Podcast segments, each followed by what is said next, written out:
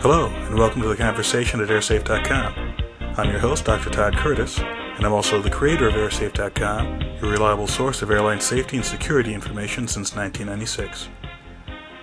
This conversation features an interview with Kate Hanni, one of the founders of the Coalition for Airline Passengers' Bill of Rights. On December 29, 2006, she was a passenger on one of more than 120 American Airlines flights that were diverted to alternate airports due to weather. Passengers on dozens of those flights were forced to wait on board their aircraft for more than 3 hours.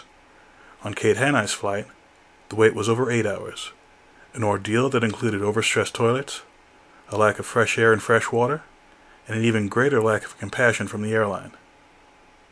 Kate did more than just complain about her flight. She and other stranded passengers formed their nonprofit group with the goal of having legislation passed to ensure that this kind of event would not happen again. Her work and the work of her group has been frequently profiled by major news organizations. She's also testified to the U.S. Congress and the state legislatures around the country. Her efforts have not gone unnoticed. In December 2007, Travel Weekly magazine named Kate Hanni as one of that year's most influential people for positive changes in the travel industry. I was fortunate enough to catch her just before she was to speak to the Rhode Island State Legislature. Here now is my interview with Kate Hanni from February 5th, 2008. Welcome to The Conversation at AirSafe.com. I'm here with Kate Hanni from the Coalition for an Airline Passengers' Bill of Rights. How are you today, Kate? Hey, I'm doing all right, Todd. I'm out here in Rhode Island, and I'm getting ready to testify for their Airline Passengers' Bill of Rights today.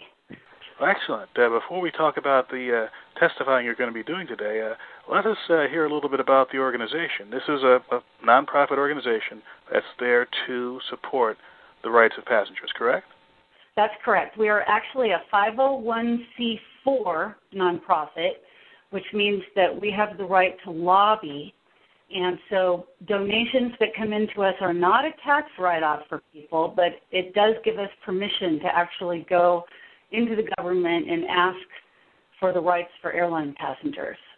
Now, although it is that particular kind of nonprofit organization, it does allow you to have 501c3 nonprofits to work with you, so long as they're not doing any direct lobbying of the government, correct? Yes, it's my understanding that's true. And I say this in part because, as many of you know, I also run the AirSafe.com Foundation, which is a 501c3 organization. And our primary purpose is to provide education to the general public about aviation safety, aviation security, and passenger service issues. And that is right up your alley. Yes, and in fact, I found your website years ago and was very familiar with your website because I utilized it when I went through a brief period of concern about air safety. And your site was very helpful to me. Well, I'm glad that we're providing that service, and let me just add that in the last 4 or 5 years, I found that far more interest is out there when it comes to airline service than it is with airline safety. Now, don't get me wrong. Everyone's concerned about safety, but bad service happens all the time, and the average passenger, myself included, is very likely to face one or more of the following: involuntarily being bumped, having your baggage lost, stolen, delayed, rude service, poor service when it comes to getting your reservation online or on the phone. All these things happen to every passenger, and that's where you come in and your organization comes in. Yes. And you know, I believe that we're right on that cutting edge between service and safety in the sense that I probably wouldn't have started an organization if it had just been a minor inconvenience that happened to us. But Our stranding event, which was on December 29th of 2006, was akin to a disaster, in my opinion. And I only say that because I witnessed, and we witnessed people, in sitting on the tarmac for 9 hours after 4 hours of flying. So, you know, when you're looking at 12, 13, 14 hours in an aircraft without good food, potable water, or any resources, people have a variety of things that happen to them. It could be psychological, it could be physical, diabetes, blood clots, claustrophobia, just a whole bunch of things. People running out of diapers, formula, and we witnessed many, many medical events, which added to this general sense of demoralization as the service deteriorated. And we realized that there was something very, very lopsided about the way that the airlines are treating their customers.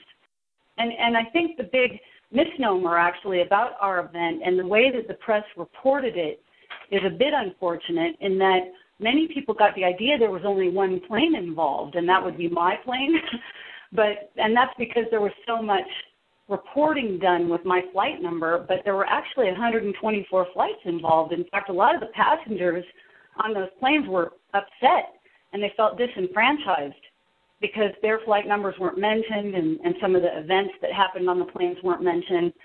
And so it's very important, I think, for people to know that an airline can make a simple economic customer service decision that is in their best interest that can have all of these unintended consequences that are very negative for the flying public. Do you feel that your event was something that was unique to your airline, or that any airline in the United States could have run into the very same situation with many planes at once stuck for hours on the tarmac? Any airline in the United States could have it happen, and most of them have had it happen, and we are now tracking it in much the way that you track accidents and disasters, and you do an incredible job with the statistical reporting of those events, also showing, you know, in some ways how safe flying is to some degree. We are showing that these events where people are put on the tarmac are actually happening much more frequently than people thought, and that the government has not required the airlines to report diversions or cancellations for time on the tarmac. Mm-hmm. And so people haven't been getting accurate statistical information delivered to them ever regarding these events and when they happen. And if it weren't for the media, and if it weren't for you and I talking about it right now on this, you know, podcast, and if it weren't for people sharing about it, no one would know. Now, by the way, the public can go to the website flyersrights.org and find this information. Yes, they can find this information. We're about to do our next report card, which will be for the second half of the year. Mm-hmm. And it's going to show the hundreds of stranding events that have happened over the second half of 2007. And there were many hundreds in the first half of 2007. Right. And the government only reports 36 for 2006. That's how we discovered that there was something amiss, was that, you know, there were 124 aircraft in my event, and yet the government came out with this statistic that there had only been 36 aircraft that sat on the tarmac for 5 hours or more. And I'm like, huh? Now, let me point out that if, as you pointed out before, this is not something that is required to be reported by the airlines, correct? Correct. Or the government. The government doesn't require the airlines to report it. That's correct. So the 36 who did report it, you're saying that the airlines reported that, or some entity other than the airlines reported that to the federal government? The BTS. The BTS reported that 36 planes sat for 2006 prior to takeoff for 5 hours or more on the tarmac. Oh, by the way, for the audience, the BTS is the Bureau of Transportation Statistics within the Department of Transportation. Yes. Which has been a very useful source for AirSafe.com over the years. But yes. One thing I have to point out, and this is something I pointed out in my book, Understanding Aviation Safety Data, you have to be very careful when you're looking at government statistics to first look at their definition. And beyond the definition, looking to see if certain kinds of things are required to be reported by the airlines or by the airports or by the air traffic controllers. And this is clearly one of those cases where the statistics are there, but there's no requirement and possibly no enforcement to make sure that these kinds of things are reported. That's correct. And that's why I reached out to you recently, Todd, and asked if you would, you know, participate with us as well, because you really understand these air safety issues and you have a fundamental understanding of an area of aviation safety that I have not gotten into as deeply.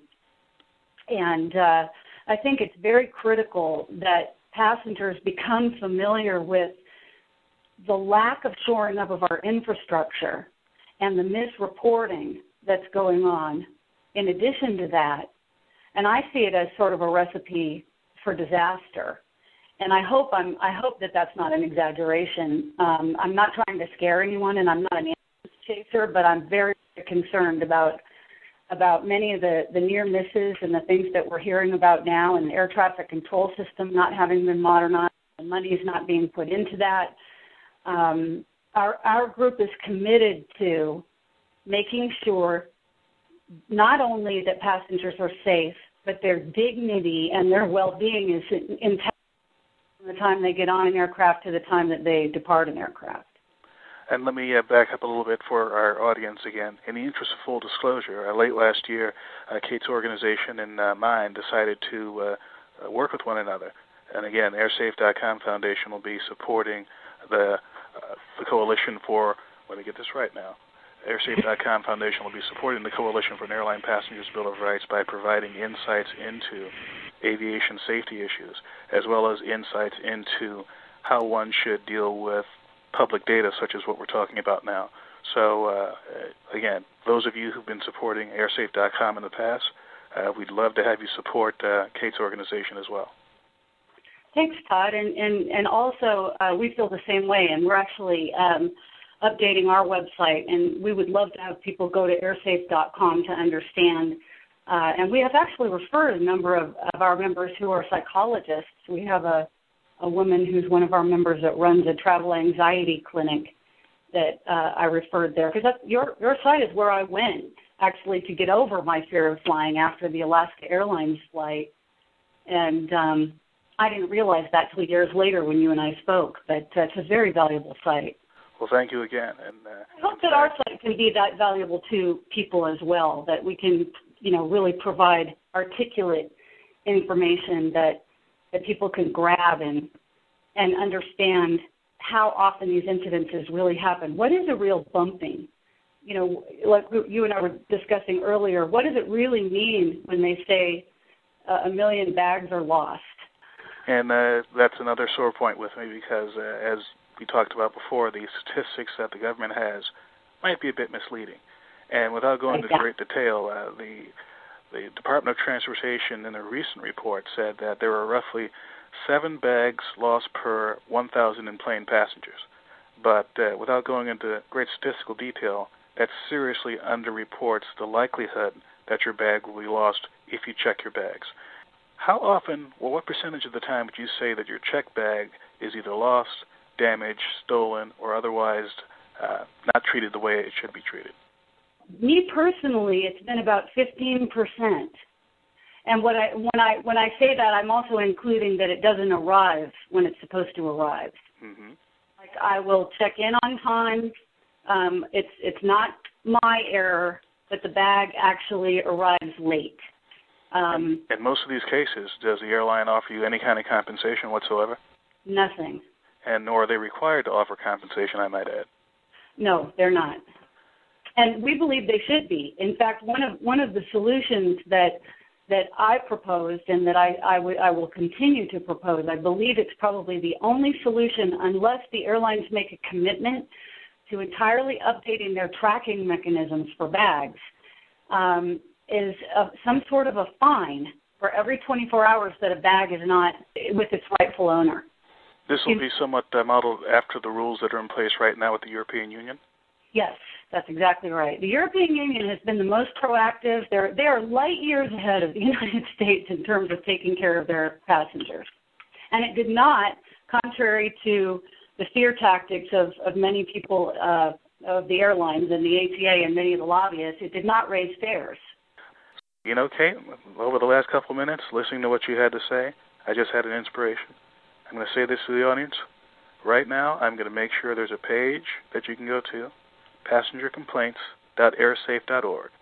Go to passengercomplaints.airsafe.org. You'll have links to Kate's site. You'll have links to issues on baggage.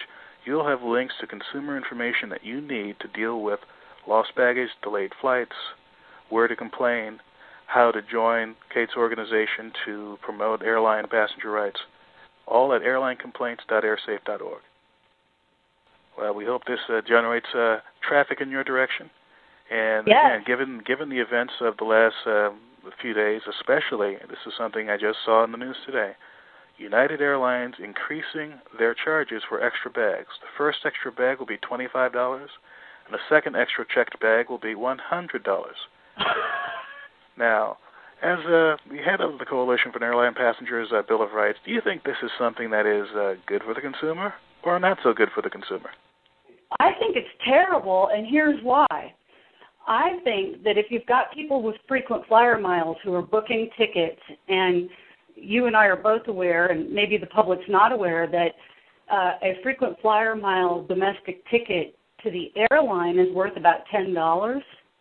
So if somebody pays $100 for their bag to be checked, that bag is going to take priority over a passenger. So you may find yourself, because of a weight issue on the plane, out of a seat. Well, here's where it's good to point out to the audience that very often, for most airlines, the profit center, the more profitable part of the airline flight is what's being carried in the hold of the aircraft, not what's in the passenger cabin. Yes.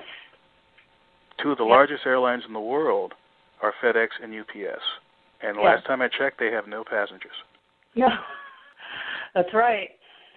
I just, and it's very expensive to ship things, too, but I have a feeling that some very smart person is going to come up with a method of shipping people's bags much less expensively and without all of the hassles that people are having. You know, honestly, if you can fit everything in a carry-on, you are so much better off, and it's so much less challenging than having to deal with going down and waiting for your bags. It has become a long, protracted waiting period much of the time, even just to get your bags off of a plane. So even if your bags are unscathed and untilfered and they make it on that flight, you may have an hour wait for those bags to actually come off of the assembly line. I'm a firm believer now that if you can do everything with carry-on, it's really to your advantage. There are a lot of issues with air travel and baggage handlers and security also pilfering bags. I believe the numbers now are at about 83% of the stolen items are stolen by baggage handlers who are relatively underpaid and undermotivated and under-resourced, and about 17% are TSA employees. And there doesn't seem to be a doggone thing that they can do to stop it. It hasn't gotten any better, and people are very frustrated about it. And I'm hearing still about pilferage almost every day on our hotline. Now, just to highlight this a little bit, there are a lot of people out there, myself included, who have issues with the entire TSA system, especially with how they recruit employees. So is it a question of TSA not paying them enough, or are they not screening the backgrounds of the people who join the TSA? Why is it that this vanguard of protection for the United States, this force which should be respected by the public, has an issue with people stealing from people's luggage? It is absurd, isn't it? I mean, yes, all of those things. They're not screening people well. They're not doing adequate background searches. They probably should do personality profile testing for anyone that's taking such an important security position. I have had more of my expensive makeup product seized going through TSA that were under 3 ounces, actually under 2 ounces, and actually had TSA miss the mace that I had in the bag that I didn't realize I'd left in the bag until I arrived at my destination. And so there's something very, very amiss with the whole, with regards to the whole security system, and it's got to be fixed. Now, clarification, the theft that you had of the small expensive items, were these from checked bags or from the ones screened through the gate? Oh, actually, this wasn't even theft. This was them saying, okay, we have to take this. It adds up to more than 4 ounces if all added together. And the only thing that they were interested in were the very expensive makeup products. And yet I had a can of mace that was stuck down in my computer bag between the computer and the crease, in the crease of the bag, that they completely missed. So only the expensive makeup products were a potential security threat. Is that what you're saying? And I really really look threatening. Especially with my Passenger Bill of Rights badge on. Well, and one other clarification, the numbers that you had for the theft by TSA employees, was this out of the TSA or out of the BTS or out of another government organization? Or? Actually, it was a television station out of Seattle that did a 2-year report and had and they did their own research. So it's not a government. I would have to find that station for you. But when I did 2020, they actually referred me to this guy who had done this 2-year investigation of pilferage with the baggage handlers. And during their investigation, Patrick Kennedy had been at SeaTac Airport and had had all of his souvenirs stolen from his bags. Oh, my gosh. Well, I asked that question because I've tried mightily to find anything on the DOT, BTS, TSA website that talks about that very issue, issues with employees, issues with employee theft for the TSA. I've been able to find nothing. So if you're going by the official government line, perhaps they don't have a problem. Right. But I'll leave it at that, and I think the audience is going to be intelligent enough to figure out where to go for better information. Yeah, I think that we are going to be able to, I hope, Todd, that we are going to be able to force the government, if we can keep this alive and in front of people, which is not an easy task because the lobbyists are out there and the airlines are out there trying to stop us. We can force the government into reporting these statistics, which is one of the things that we started by getting in the House legislation with regards to the diversions and cancellations. Mm-hmm. Got the House of Representatives to write into the bill that diversions and cancellations had to be counted for time on the tarmac. But that bill's not moving on the Senate side right now, so, you know, it's not done. And I think that's something else that people need to know. There is no bill yet. As hard as we've fought, there is no bill. And people need to advocate, and they need to stop expecting someone else to do for them.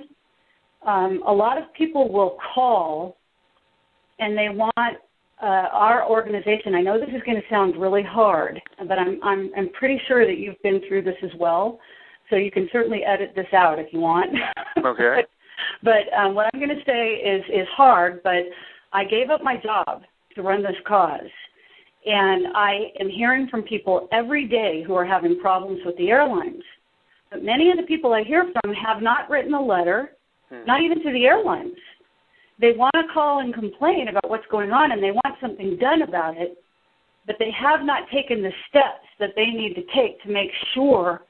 You know, and we like you have been willing to help them get their complaints submitted to the Department of Transportation and to the airlines, and give them executives of the airlines' names and the addresses and whatever we can do to facilitate helping them to get their complaints to the right people, so that the government statistics are correct and so that they get the most compensation they can for whatever has happened.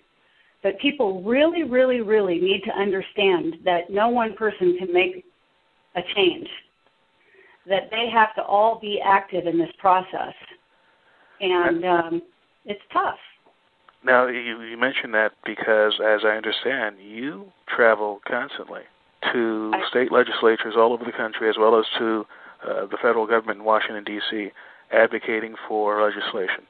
Yes, I'm in Rhode Island right now. I traveled almost all night yesterday and all day, all night before last and all day yesterday to get here. And I will be testifying today, and then I will fly home tomorrow. And I will then be doing a press conference on the 12th in California, that the California bill will be introduced. The 12th, that's February 12, 2008. Yes, February 12, 2008. I will then be back in Washington State for for the hearing of the House version of their Bill of Rights. I got a call today from Illinois that they're considering doing a state Bill of Rights.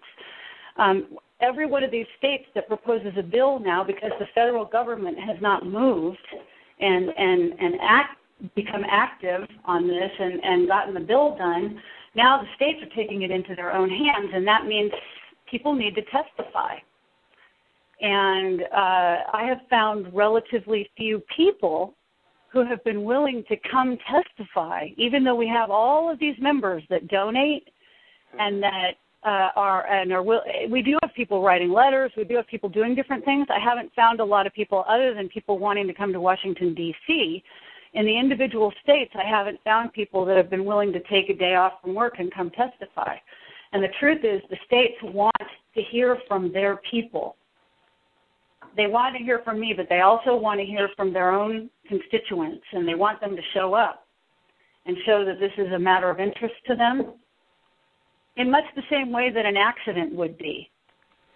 And by the way, you just inspired me to do something else. As you know, I have the complaint form on airsafe.com, and I literally get hundreds of complaints submitted every month. I'm going to change the system or have the system changed so that whenever you submit a complaint, the page that flashes up will invite you to contact the Coalition for an Airline Passengers' Bill of Rights, and if you would like to testify, to tell your story to your state legislature or to the federal government. That is excellent. That would just be incredible. We really, really need that kind of support. I think that what's very different about an airline accident and an issue like this that's not as grave for people is that they tend to feel very slighted by the airline and they want things to change, but it doesn't have quite as permanent an effect. And so they tend to get on with their lives. They'd like to see something change, but they aren't necessarily quite as proactive as they might be if they were stuck on a jet themselves for 11 hours on the ground. The message may be, we all are affected by the system. All of us can do something. You have your organization. I have my organization. We have our websites. But the individuals don't have to do what we're doing. They can do what they can do, which is testify, which is complain, which is write letters, which is to take action, not just get angry. Yes, and they can donate money. They can answer the hotline. There are so many different things that people can do. We thank you for being here with us today.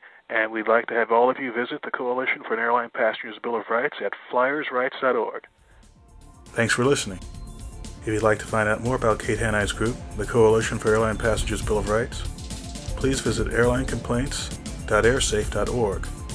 That's airlinecomplaints.airsafe.org.